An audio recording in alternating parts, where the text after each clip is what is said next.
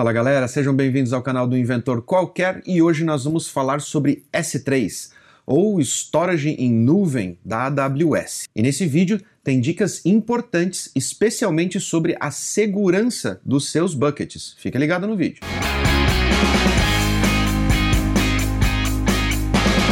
O S3 é a plataforma de storage da AWS. O que, que é um storage, afinal? Bom, um storage, se você quer interpretar isso de uma maneira bem simplista, é basicamente um monte de discos rígidos ou HDs em nuvem. Mas, na prática, não é bem assim que a coisa funciona.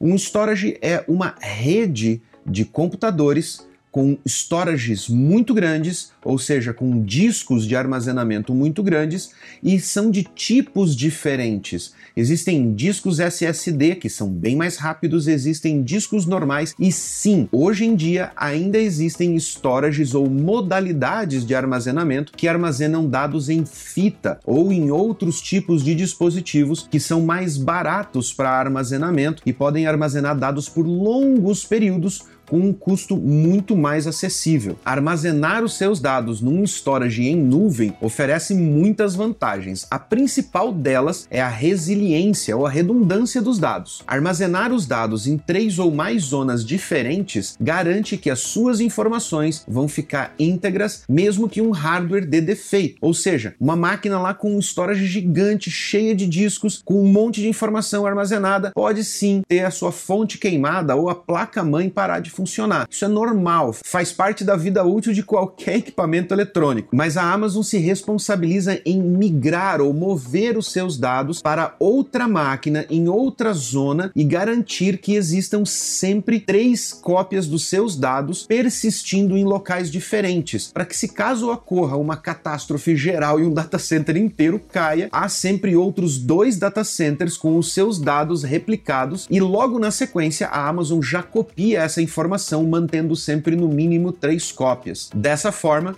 desde os seus backups pessoais até backups de grandes empresas permanecem íntegros dentro da infraestrutura em cloud e você pode resgatar essas informações a qualquer momento, sempre que você precisar delas. Mas existem alguns pontos muito importantes para você entender a respeito de storage, especialmente do S3. Existem categorias de armazenamento e a gente vai ver isso nesse vídeo conforme a gente vai executando na prática prática como criar um bucket e gerenciá-lo dentro do S3. E é muito importante você ficar ligado nesse vídeo, porque eu vou dar dicas essenciais a respeito da segurança do seu bucket. Há algum tempo atrás, algumas semanas na verdade, alguns dados vazaram na internet de uma grande empresa que eu não posso falar aqui, mas esses dados vazaram da maneira mais absurda possível. Os backups da base de dados de clientes foram armazenados dentro de um storage em nuvem que não estava protegido. Então os hackers nem precisaram fazer muita força. Na verdade, nem precisava ser um hacker para conseguir ter acesso aos dados. Bastava você ter acesso a alguma informação básica a respeito do endereço do storage e você conseguia entrar lá e baixar todos os dados, todos os backups da base de dados da empresa inteira. Então, não corra este risco reputacional com o seu projeto ou com a empresa onde você trabalha. Preste atenção nesse vídeo e eu vou explicar para vocês como proteger o seu bucket de maneira adequada. Então, para a gente continuar, vamos para minha tela. Aqui no nosso painel da Amazon, se você já acessou o S3 em algum momento, você vai ver ele aqui no itens recentes. Caso não tenha ele aqui nos itens recentes, basta ir no topo aqui no campinho de busca, digitar S3 e abrir o primeiro link. Aqui no meu painel do S3 eu não tenho nenhum bucket criado, então o primeiro passo é a gente criar um bucket ou criar uma partição aonde eu vou inserir os dados. Uma coisa muito importante aqui é que você tenha também um padrão de nomenclatura. Expliquei sobre isso um pouquinho lá na nossa aula de IAM, sobre a importância de você ter nomes ou padronizações de nomes para as nomenclaturas das entidades ou dos recursos que você utiliza dentro da AWS. Isso mantém a sua estrutura organizada e garante que você consiga identificar os objetos sem você precisar ver a tipagem deles. No caso dos buckets, existe um plus aí na questão da nomenclatura, que é a nomenclatura do seu bucket tem que ser única na região aonde você está criando ele. Isso mesmo. Vamos supor que você queira criar um bucket chamado teste. Muito provavelmente, na região aonde você está tentando criar, não importa qual seja, já existe um bucket chamado teste criado por um outro usuário. Sendo assim, você não pode criar outro bucket chamado teste. Os nomes não são únicos por conta, eles são únicos dentro do S3 na região aonde você está criando o bucket. Então é importante que você utilize alguns prefixos e sufixos para garantir que o seu bucket tenha um nome único e que identifique exatamente para que ele serve. Vai criar um bucket para fotos? Use o nome fotos. Vai criar um bucket para backup de dados financeiros? Crie um nome que seja claro, que diga claramente que aquele bucket é referente aos backups dos dados financeiros. É muito importante você ter essa identificação para você poder encontrar o seu bucket com mais facilidade ou a sua equipe poder identificar qual é a finalidade daquele bucket. E sempre único. Pense num nome único ou utilize prefixos e sufixos do seu projeto para poder diferenciar ele e permitir que você crie o seu bucket. Aqui na tela nós vamos clicar no botãozinho laranja aqui do lado direito na parte superior, Create Bucket, e eu vou dar o um exemplo aqui para vocês. Vou tentar criar um bucket chamado test teste.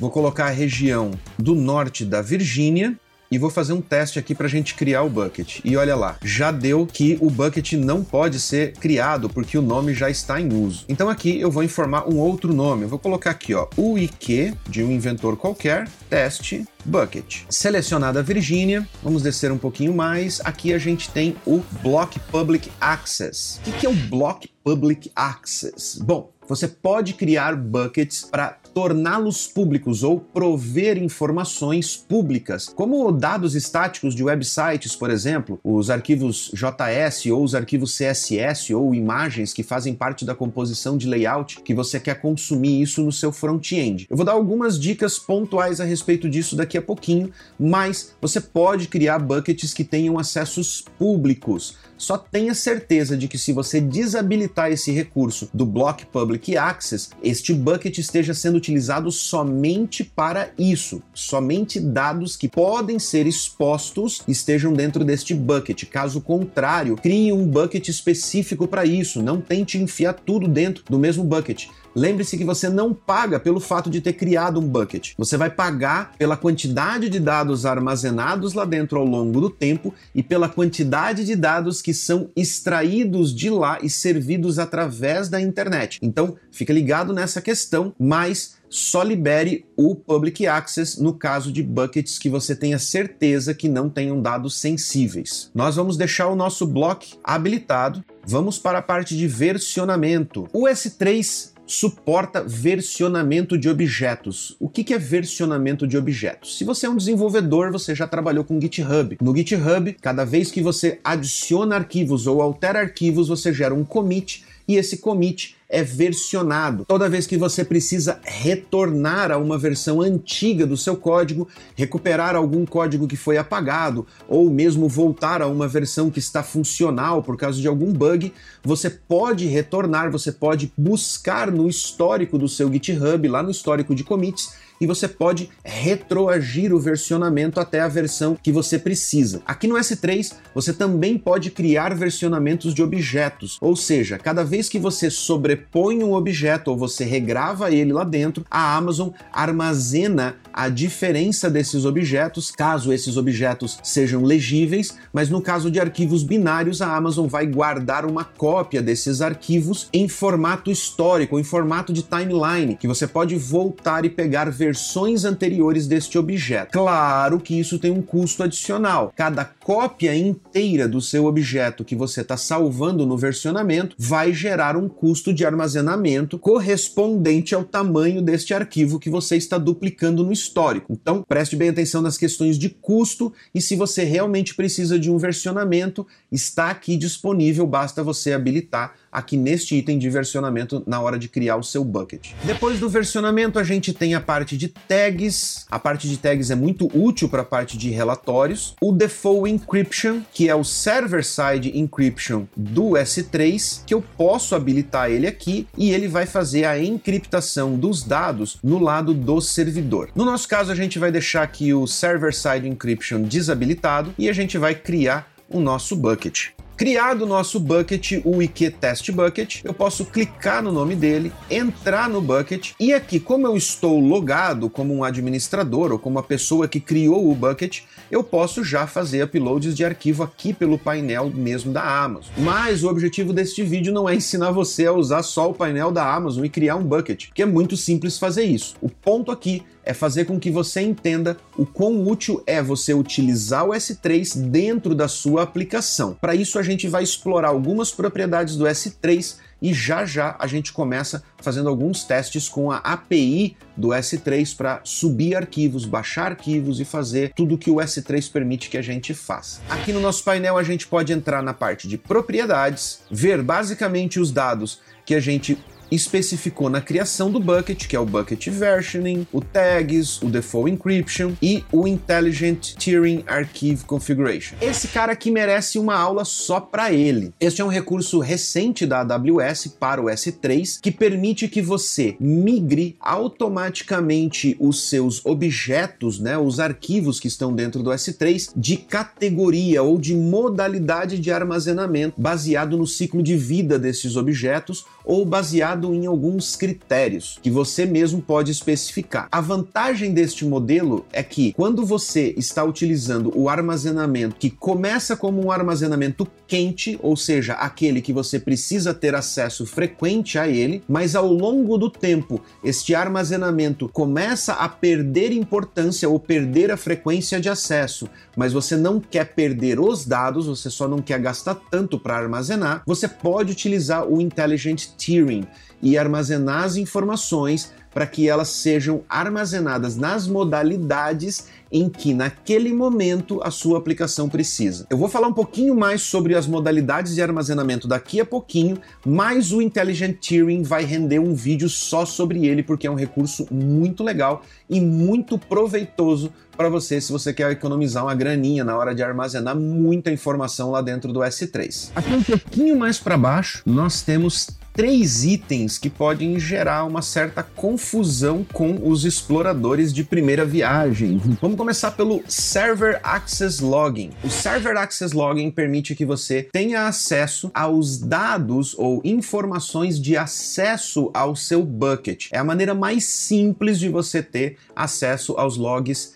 de quem acessou, de quem viu as informações que estão dentro do seu bucket. O segundo item é o AWS CloudTrail Data Events. O AWS CloudTrail é uma integração do S3 com o CloudTrail que permite você ter um acesso mais detalhado a respeito de quem acessou o seu bucket ou quem realizou ações dentro do seu bucket. O CloudTrail armazena informações de alterações de acessos, ou seja, todas as requisições feitas à API da Amazon para interagir com o seu bucket. Isso inclui ações feitas através do próprio console da Amazon. Então, ele é mais detalhado e ele utiliza um serviço do CloudTrail. Preste atenção que ele vai consumir recursos de outro serviço, vai ter um custo adicional que você deve olhar lá na parte de custos da AWS antes de você começar a utilizar este recurso. E o terceiro item é o Event Notification. São três funcionalidades diferentes que oferecem recursos diferentes. O Event Notification é um recurso para você fazer uma integração entre o seu bucket do S3 e outros serviços da Amazon, como o SQS e o SNS. Você pode criar eventos aqui que vão gerar notificações através desses sistemas de mensageria e lá do outro lado você consegue plugar uma aplicação ou um worker para receber essas notificações e tomar ações com relação a essas notificações. Veja só o que é possível você fazer aqui com este recurso do Event Notification. Toda vez que alguém sobe um objeto para dentro deste bucket, você consegue gerar um evento e disparar uma ação para processar ou para tratar essas informações que foram subidas para o seu bucket. Isso é muito útil, principalmente quando você tem, por exemplo, processamentos de imagem. Toda vez que alguém insere uma foto dentro desse seu bucket, você pode disparar um evento, fazer um worker puxar esta imagem, gerar tamanhos ou otimizar esta imagem em tamanhos diferentes e armazenar ou em outro bucket ou neste bucket mesmo, desde que você tome cuidado com a parte recursiva de notificações e faça o tratamento lá para o seu worker não ficar gerando ou processando essas imagens infinitamente, tá? Preste bem atenção nesses detalhes. Logo abaixo a gente tem o Transfer Acceleration, que é para você poder acelerar a transferência entre regiões da Amazon, principalmente se você tem um projeto global. O Object Lock, que permite você travar a alteração de objetos que foram gravados dentro do seu bucket. Esse cara, ele encaixa um pouco mais para projetos que precisam atender a certas regras de compliance, de não haver alterações em objetos, garantir que a primeira versão que foi subida ela está garantida lá, ela está íntegra, o Requester Pace e por último, não menos importante, na verdade, um dos mais importantes é o Static Website Hosting. Eu já falei sobre esse cara em outro vídeo e sobre como você tem que tomar cuidado ao habilitar o recurso de website hosting dentro do S3, porque se o seu projeto tem um volume volume muito grande de acesso, isso pode te gerar um custo muito alto, porque o S3 te cobra pela transferências de dados de dentro do bucket para a internet. E esse custo de transferência pode ficar bem salgado dependendo da quantidade de informações ou da quantidade de bytes que você vai fornecer para os seus usuários diretamente. Este item vai render um vídeo muito legal, mas vai ser um vídeo sobre a integração do S3 com um CDN. Pode ser CloudFront, pode ser Cloudflare, pode ser qualquer outro CDN que a gente esteja aí utilizando no mercado ou que esteja aí no Trend Topic. Vocês é que me dizem aí qual seria o vídeo mais legal para eu fazer aqui para vocês. Deixa aqui embaixo nos comentários qual CDN CDN você está utilizando, que eu vou tentar produzir um vídeo mostrando como fazer a integração deste CDN com o S3 para você poupar dinheiro tanto na armazenagem quanto na parte de servir os dados, ok? Belezinha? Não esquece, deixa o comentário aí embaixo. Voltando lá para o topo, a gente vai para a parte de permissões, aonde a gente tem o overview, a gente tem o block public access que eu acabei de falar e a gente tem o bucket policy ou a política de acesso do bucket. Lá na parte de métricas, com o total total de espaço ocupado pelos objetos deste bucket, número de objetos, aquelas estatísticas básicas que a gente tem a respeito do armazenamento. Na parte de gerenciamento, a gente tem o Life Cycle Rows, esta parte eu acho muito legal e ela é muito útil. O Lifecycle do S3 te dá acesso a um recurso muito legal. Veja bem, dentro do S3 você pode criar buckets que vão ser utilizados como pastas temporárias ou pastas de transição de dados. E é neste momento que o Lifecycle é muito útil para você. Se você utiliza um bucket especificamente para uploads, ou seja, são arquivos que estão vindo do seu usuário, vão ser armazenados para posteriormente serem processados, como é o caso do exemplo que eu acabei de dar sobre o Event Notification, que você pode subir dados lá para o S3, disparar eventos para o SQS ou para o SNS e chamar um worker que vai processar aquela foto e gerar os tamanhos de acordo com o layout ou de acordo com o dispositivo que o seu usuário está utilizando na tela. Você vai carregar imagens de tamanhos diferentes para consumir menos banda e, claro, para deixar a navegação do seu usuário mais leve. No Lifecycle, você pode especificar que dentro do bucket de upload especificamente, depois de um dia ou sete dias, ou seja lá o tempo que você achar melhor, você pode apagar aquela informação do bucket de upload. Por exemplo, você subiu um arquivo lá para o seu bucket de upload. Este arquivo foi subido, porém não foi feita nenhuma chamada para processar esse arquivo, ou seja, ou o usuário desistiu daquela imagem, subiu uma nova imagem, ou ele resolveu fazer aquilo de uma outra forma, ou deu um refresh na tela, perdeu a conexão, não interessa. Um processo foi interrompido, aquele arquivo ficou órfão, nenhum outro processo foi chamado para processar ele. Depois de 24 horas, você pode pedir para o S3 deletar automaticamente automaticamente aquele arquivo de dentro da pasta para que você não fique pagando armazenamento por aquele arquivo temporário. Ou você pode utilizar o Lifecycle para mudar a modalidade de armazenamento de um determinado objeto depois de um determinado tempo. Então, ele oferece várias possibilidades aqui para você tratar os objetos armazenados num determinado bucket e também economizar uma graninha, que é bem importante. O Replication Roles, que serve para você tratar a parte de replicação das informações, e o Inventory Configuration. Lá na parte do Access Point é onde a Amazon permite que a gente crie pontos públicos, né, ou pontos externos de acesso ou paths externos de acesso aos objetos. Esse cara aqui é um recurso super legal que também estende muito as funcionalidades do seu S3, mas que para a gente entrar nele eu prefiro entrar num vídeo específico sobre ele, porque ele tem bastante recursos legais e que podem ser úteis, porém, neste momento a gente vai para a parte de permissões de acesso ao nosso bucket. Como eu falei para vocês, a parte mais importante da AWS em si é o fato de você conseguir acessar os recursos da AWS sem você precisar acessar o painel, ou seja, integrar ele com a sua aplicação. Aqui eu vou usar um exemplozinho que eu vou disponibilizar para vocês lá no repositório. Vai estar tá o tutorial também lá no nosso blog no www.uminventorqualquer.com.br e vocês podem seguir lá o tutorial. Também podem ter acesso ao nosso repositório, aonde vão estar esses arquivos de exemplo aqui, feitos em JavaScript para você conseguir acessar o seu bucket ou ver como acessar o seu bucket através da sua aplicação.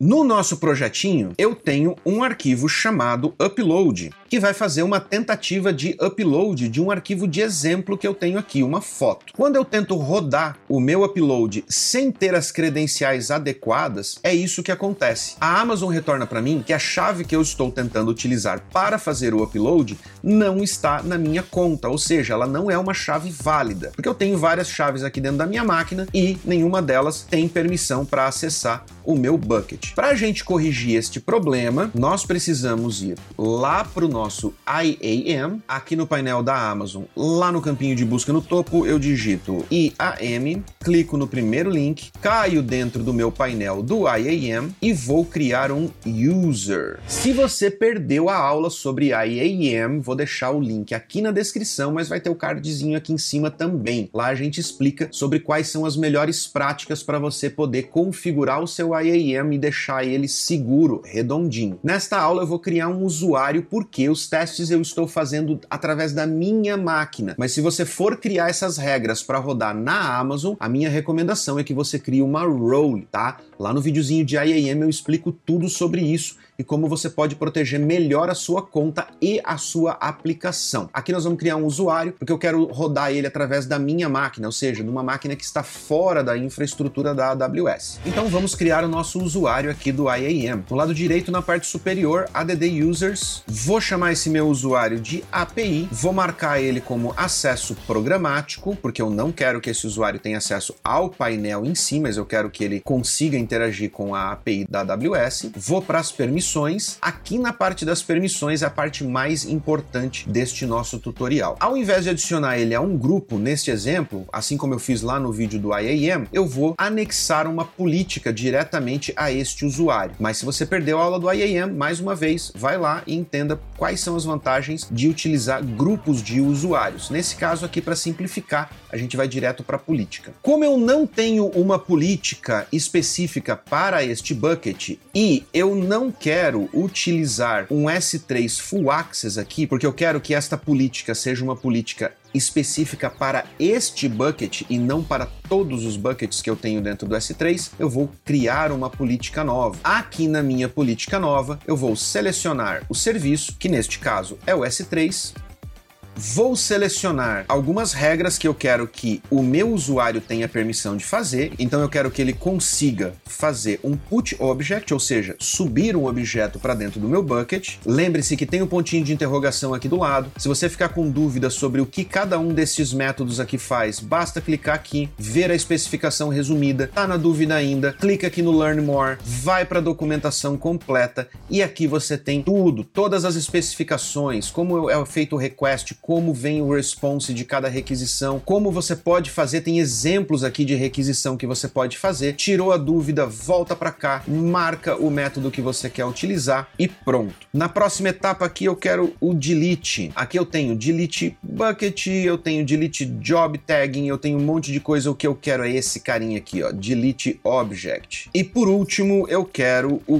get object.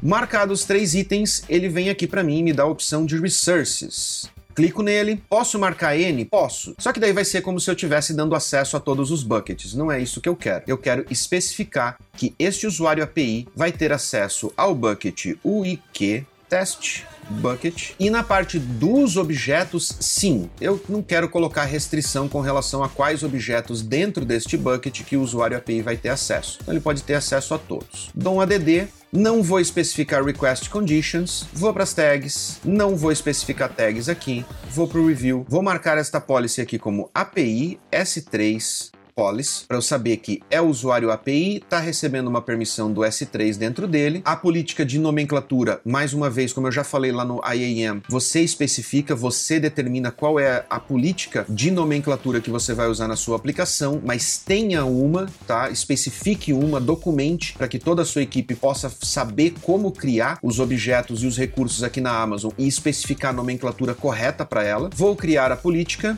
está criada. Agora eu volto aqui na minha tab da criação do usuário, dou um refresh como eu estava aqui com o meu filtro do S3, ele já apareceu aqui, ó, API S3 Policy. Vou marcar ele, vou para as tags do usuário, vou para o review, confiro tudo e crio o meu usuário. Criado o meu usuário, a Amazon me dá um Access Key e um Secret Key. Agora vem a parte mais importante do trabalho que a gente precisa fazer. No caso da minha máquina local, eu posso colocar essas chaves de acesso dentro do meu próprio script, mas isso seria um erro, porque se por engano eu acabo comitando isso, meu repositório vira uma bagunça, porque eu tenho que fazer deleção retroativa dentro do meu GitHub, vira uma zona. Então, para garantir que eu não cometa erros e você também pode ter essa mesma atitude aí, posso colocar em variável de ambiente? Posso. Só que daí vem toda aquela gambiarra de colocar lá no bash para toda vez que eu logar, carregar nas variáveis de ambiente e tudo mais vira uma bagunça. A melhor maneira de você salvar estas credenciais,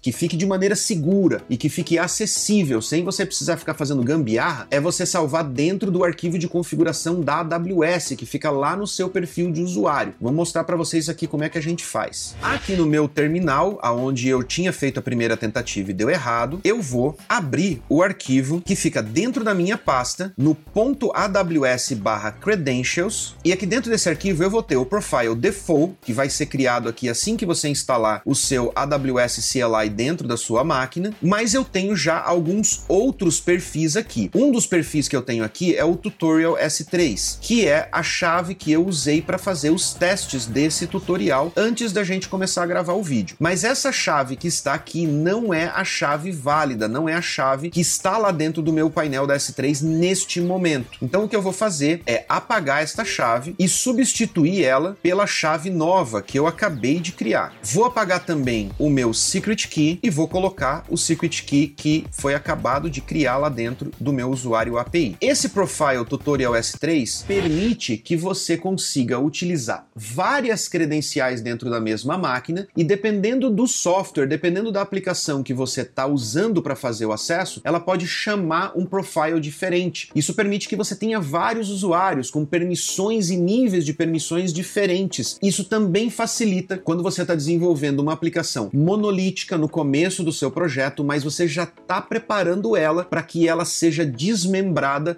em serviços menores ao longo do tempo. Conforme a demanda da sua aplicação vai crescendo, você vai querer quebrar ela em aplicações menores e distribuir em servidores independentes. Feito, salvei aqui dentro, vou salvar o arquivo e agora, se tudo deu certo, eu vou conseguir fazer o upload. Feito, a Amazon me retornou aqui um código 200 dizendo que o meu objeto subiu com sucesso. Agora, para a gente conferir se os dados realmente subiram com sucesso, eu vou lá no meu S3, entro no bucket de teste e tá aqui o meu arquivo fotos.jpg. Agora eu vou explicar para vocês como esse aplicativozinho funciona. Aqui no meu arquivo de upload eu vou mostrar para vocês como é simples a gente implementar a integração dentro da nossa aplicação. Lógico, depende da linguagem de programação que você está utilizando. A gente está utilizando aqui o Node.js, que é JavaScript. A gente já está utilizando a biblioteca V3 da AWS aqui. A gente faz a instalação somente do pacote do cliente S3, não precisa instalar o pacote inteiro. Faz a instalação do pacote do Credentials Init e para completar a gente usa um read file sync aqui para a gente poder puxar o arquivo da nossa pasta e fazer o upload deste arquivo, desta imagem para dentro do nosso bucket. Na parte de configurações, basta você colocar a região aonde você criou o seu bucket e na parte de credenciais você especifica de onde as credenciais vão estar tá entrando. Nesse caso, como eu mostrei lá para vocês no meu arquivo de credenciais da AWS na minha máquina local, eu criei um profile chamado Tutorial S3. Esta especificação aqui é de onde ele vai trazer as credenciais para fazer o login lá na API da AWS. Existem outras formas de você especificar as suas credenciais aqui, mas esta é a mais recomendada. A gente dá um read file aqui, puxa ele para a memória da nossa aplicação e depois a gente coloca ele no body da requisição que vai lá para o S3. Veja que o arquivo no meu diretório local tem um nome diferente. Eu especifico que lá dentro eu quero que ele salve com o nome foto.jpg. Então eu especifico isso no parâmetro key. No parâmetro bucket é o nome do meu bucket e o storage class é o standard. Eu já vou explicar para vocês a respeito das modalidades. Chamo o meu cliente aqui, passo para ele o comando que eu especifiquei aqui em cima e dou um send nele e ele imprime essa resposta aqui, que é o resultado do processo de upload, do comando de upload que eu subi lá para o S3. Feito o upload, eu posso ir lá e fazer um download daquele arquivo, ou seja, eu dou um get object e ele vai puxar o meu arquivo e vai salvar dentro da pasta downloads. O meu arquivo downloads.js é basicamente a mesma estrutura do meu upload, com a diferença de que na hora que eu faço o download do arquivo lá do S3, eu transformo ele do formato stream para buffer para que eu possa salvar ele novamente no formato de arquivo. Dependendo da linguagem de programação que você utiliza, você pode gravar direto de stream para file ou você pode utilizar alguma bibliotecazinha de conversão pronta. Dentro da pasta Downloads eu tenho lá o foto.jpg e pronto, ó. E no final, tendo o meu arquivo foto.jpg aqui dentro do bucket, eu posso pegar e mandar um comando de delete para ele.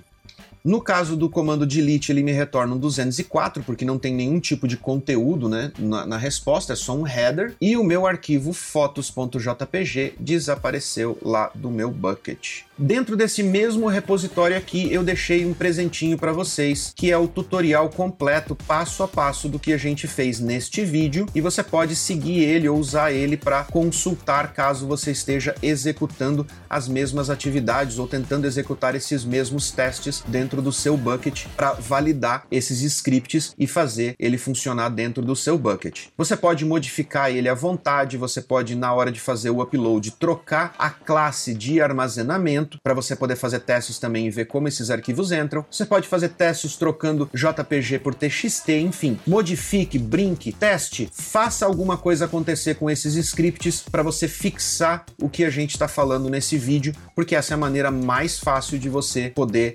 armazenar essas informações dentro do seu storage mental, beleza? Além de você, obviamente, poder fazer a integração do S3 com a sua aplicação para subir arquivos direto de dentro dela, você ainda pode utilizar o S3 para outras finalidades. Uma finalidade que é muito legal, que é muito útil, é você poder fazer uploads de arquivo direto através do Shell Script, porque você pode utilizar ele para fazer backups de logs dos seus servidores lá do EC2 e depois você limpar esses logs, manter as máquinas leves e com os discos com espaço disponível para rodar sua aplicação. Neste caso, fazer uploads ou sincronizar os arquivos de log da sua máquina, da sua instância para o S3 antes de você deletar garante que você tenha informações lá dentro caso alguma coisa aconteça e você precise fazer uma consulta retroativa. Para você rodar isso, basta você instalar o AWS CLI ou o Command Line da AWS. Todos esses links aonde você pode baixar essas bibliotecas onde você pode ver as documentações. Eu vou deixar dentro desse tutorialzinho que vai estar tá lá no blog do inventor, no www.uminventorqualquer.com.br e vai estar no repositório do Git também, aonde você tem acesso aos arquivos para poder rodar os testes aí na sua máquina local. Para a gente utilizar a command line do S3 é muito simples. Basta a gente chamar o AWS, que faz a chamada para o kit da AWS. A gente utiliza o S3 para indicar qual serviço que a gente está interagindo e aí o comando que vai ser utilizado dentro do serviço. Nesse caso aqui é o CP, porque eu quero copiar o meu arquivo local para dentro do meu bucket de teste. Depois disso, entra e o nosso arquivo vai estar disponível lá no bucket.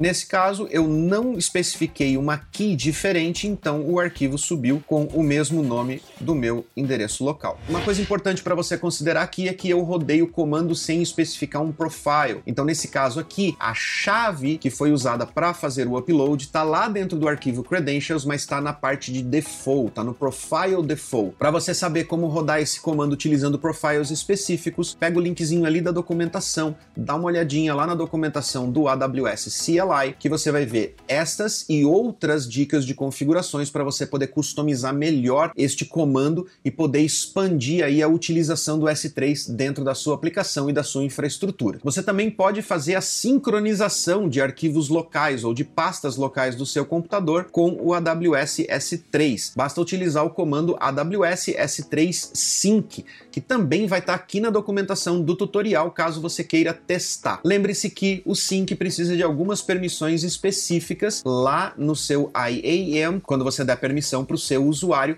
para ele poder acessar o bucket e listar os objetos na hora de fazer a sincronização. Mas esse é um bom exercício para você dar uma olhadinha lá nos métodos que tem nas permissões do S3 dentro do IAM e descobrir quais são os métodos que você precisa habilitar para poder fazer a sincronização de arquivo. Então isso fica como tarefinha de casa aí quando você pegar o tutorial e for fazer a sincronização. Agora eu quero falar com vocês a respeito das modalidades de armazenamento. O padrão lá no S3 é o Standard, que é o padrão de armazenamento mais comum, que permite que você tenha replicações em três zonas diferentes, o Standard também tem o preço mais caro de armazenamento, o que faz com que você armazene os dados, tenha acesso instantâneo a eles, mas gaste um pouquinho mais. Mas existem outras modalidades de armazenamento dentro do S3. Uma delas é o Reduced Redundance, que significa que você vai armazenar, porém os dados não vão ser replicados em tantos pontos quanto o standard permite que armazene. Isso vai fazer com que o custo de armazenamento seja menor, porém o risco de perda de dados é maior. Então utilize essa modalidade com cautela para armazenar dados que não sejam críticos como por exemplo logs temporários ou arquivos temporários para serem processados ou coisas desse tipo. Eu não recomendo utilizar o Reduced Redundance para armazenar backups, por exemplo, porque se o hardware de um dos pontos de armazenamento falha, você pode perder as informações. Outra modalidade é o Standard IA, que é o standard unido ao infrequent access, ou seja, é o tipo de informação que você vai armazenar com o mesmo nível de redundância do standard, porém são dados que não precisam de acesso frequente. Neste caso, haverá uma taxinha cada vez que você precisa ter acesso a esses objetos. Esse cara é muito bom para você armazenar dados de backups, por exemplo, da sua máquina local ou dados de backups que sejam de dados importantes que precisam de redundância para garantir a a integridade daqueles dados. A modalidade One Zone IA, que é One Zone Infrequent Access, é uma junção do Reduced Redundance com o Infrequent Access, ou seja, armazena somente em uma zona e tem um acesso mais reduzido, tem uma quantidade de acessos, uma frequência de acessos àquele objeto reduzida. O Glacier é a versão da AWS para um cold storage, ou seja, você vai armazenar lá dentro do S3 informações que precisam ser armazenadas por longos longos períodos, mas que raramente você vai ter acesso àqueles dados. Backups mais longos, backups de bancos de dados, históricos, por exemplo, de lançamentos contábeis ou coisas desse tipo, podem ser armazenados no Glacier, mantendo a qualidade e a consistência do armazenamento em alto nível. Porém, quando você precisa resgatar estas informações, você pode ter um delay no tempo em que você vai poder ter acesso àquela informação. Você precisa fazer uma requisição de resgate dos dados e aguardar aguardar um intervalo que pode variar de alguns minutos até 4 horas para você poder ter acesso àquelas informações. Então, o Glacier é uma ótima opção para você economizar muito no armazenamento de longo prazo, porém, você não vai poder utilizar ele para armazenar dados como fotos que você precisa exibir no seu site ou informações de perfis de usuário ou outras informações que você precisa ter acesso frequente a elas e que você não pode aguardar 4 horas para poder pegar os dados e poder utilizar eles de alguma forma. O Deep Archive é a versão Freeze Storage, ou seja, ela é ainda mais longa do que o Glacier, porém, mais uma vez, reduz ainda mais os custos de armazenamento. E por último, a última novidade da Amazon, a mais recente delas, é o Intelligent Tiering. O Intelligent Tiering que eu mostrei para vocês agora há pouco lá no painel é uma opção para você configurar os objetos do seu bucket para que eles mudem de modalidade de armazenamento de acordo com critérios que você especifica lá no painel da Amazon. Não esqueça que para cada modalidade dessa existe um modelo de cobrança taxas diferentes e um custo de armazenamento diferenciado. Dê uma entradinha lá no AWS Price Calculation e faça uma simulação de armazenamento ou de consumo dos recursos, especialmente a parte de transferência de dados. Faça as simulações que você precisa fazer e, em caso de dúvida, vá na página do serviço do S3 e veja como é feita a cobrança de cada modalidade de armazenamento antes de você sair colocando pilhas e pilhas e terabytes de dados para dentro do S3. Se você ainda não se inscreveu no canal, clique aqui no botãozinho vermelho de inscrever-se, deixe um likezinho aqui para ajudar o canal e não se esqueça de deixar o seu comentário a respeito de quais outros serviços ou detalhes do serviço do S3 você quer que a gente entre mais a fundo nos próximos vídeos. E fica ligado aqui no canal, porque o nosso assunto sobre S3 ainda não acabou e a gente vai usar ele em vários projetinhos que a gente está preparando aqui para vocês. Eu espero que esse vídeo tenha sido útil para você e que ajude você você a entender melhor as possibilidades de utilizar o S3 nos seus projetos, ampliando assim a quantidade de features que você pode desenvolver dentro das suas aplicações, economizando dinheiro e garantindo a integridade dos dados que você coloca lá dentro. Vou ficando por aqui, um grande abraço e até a próxima.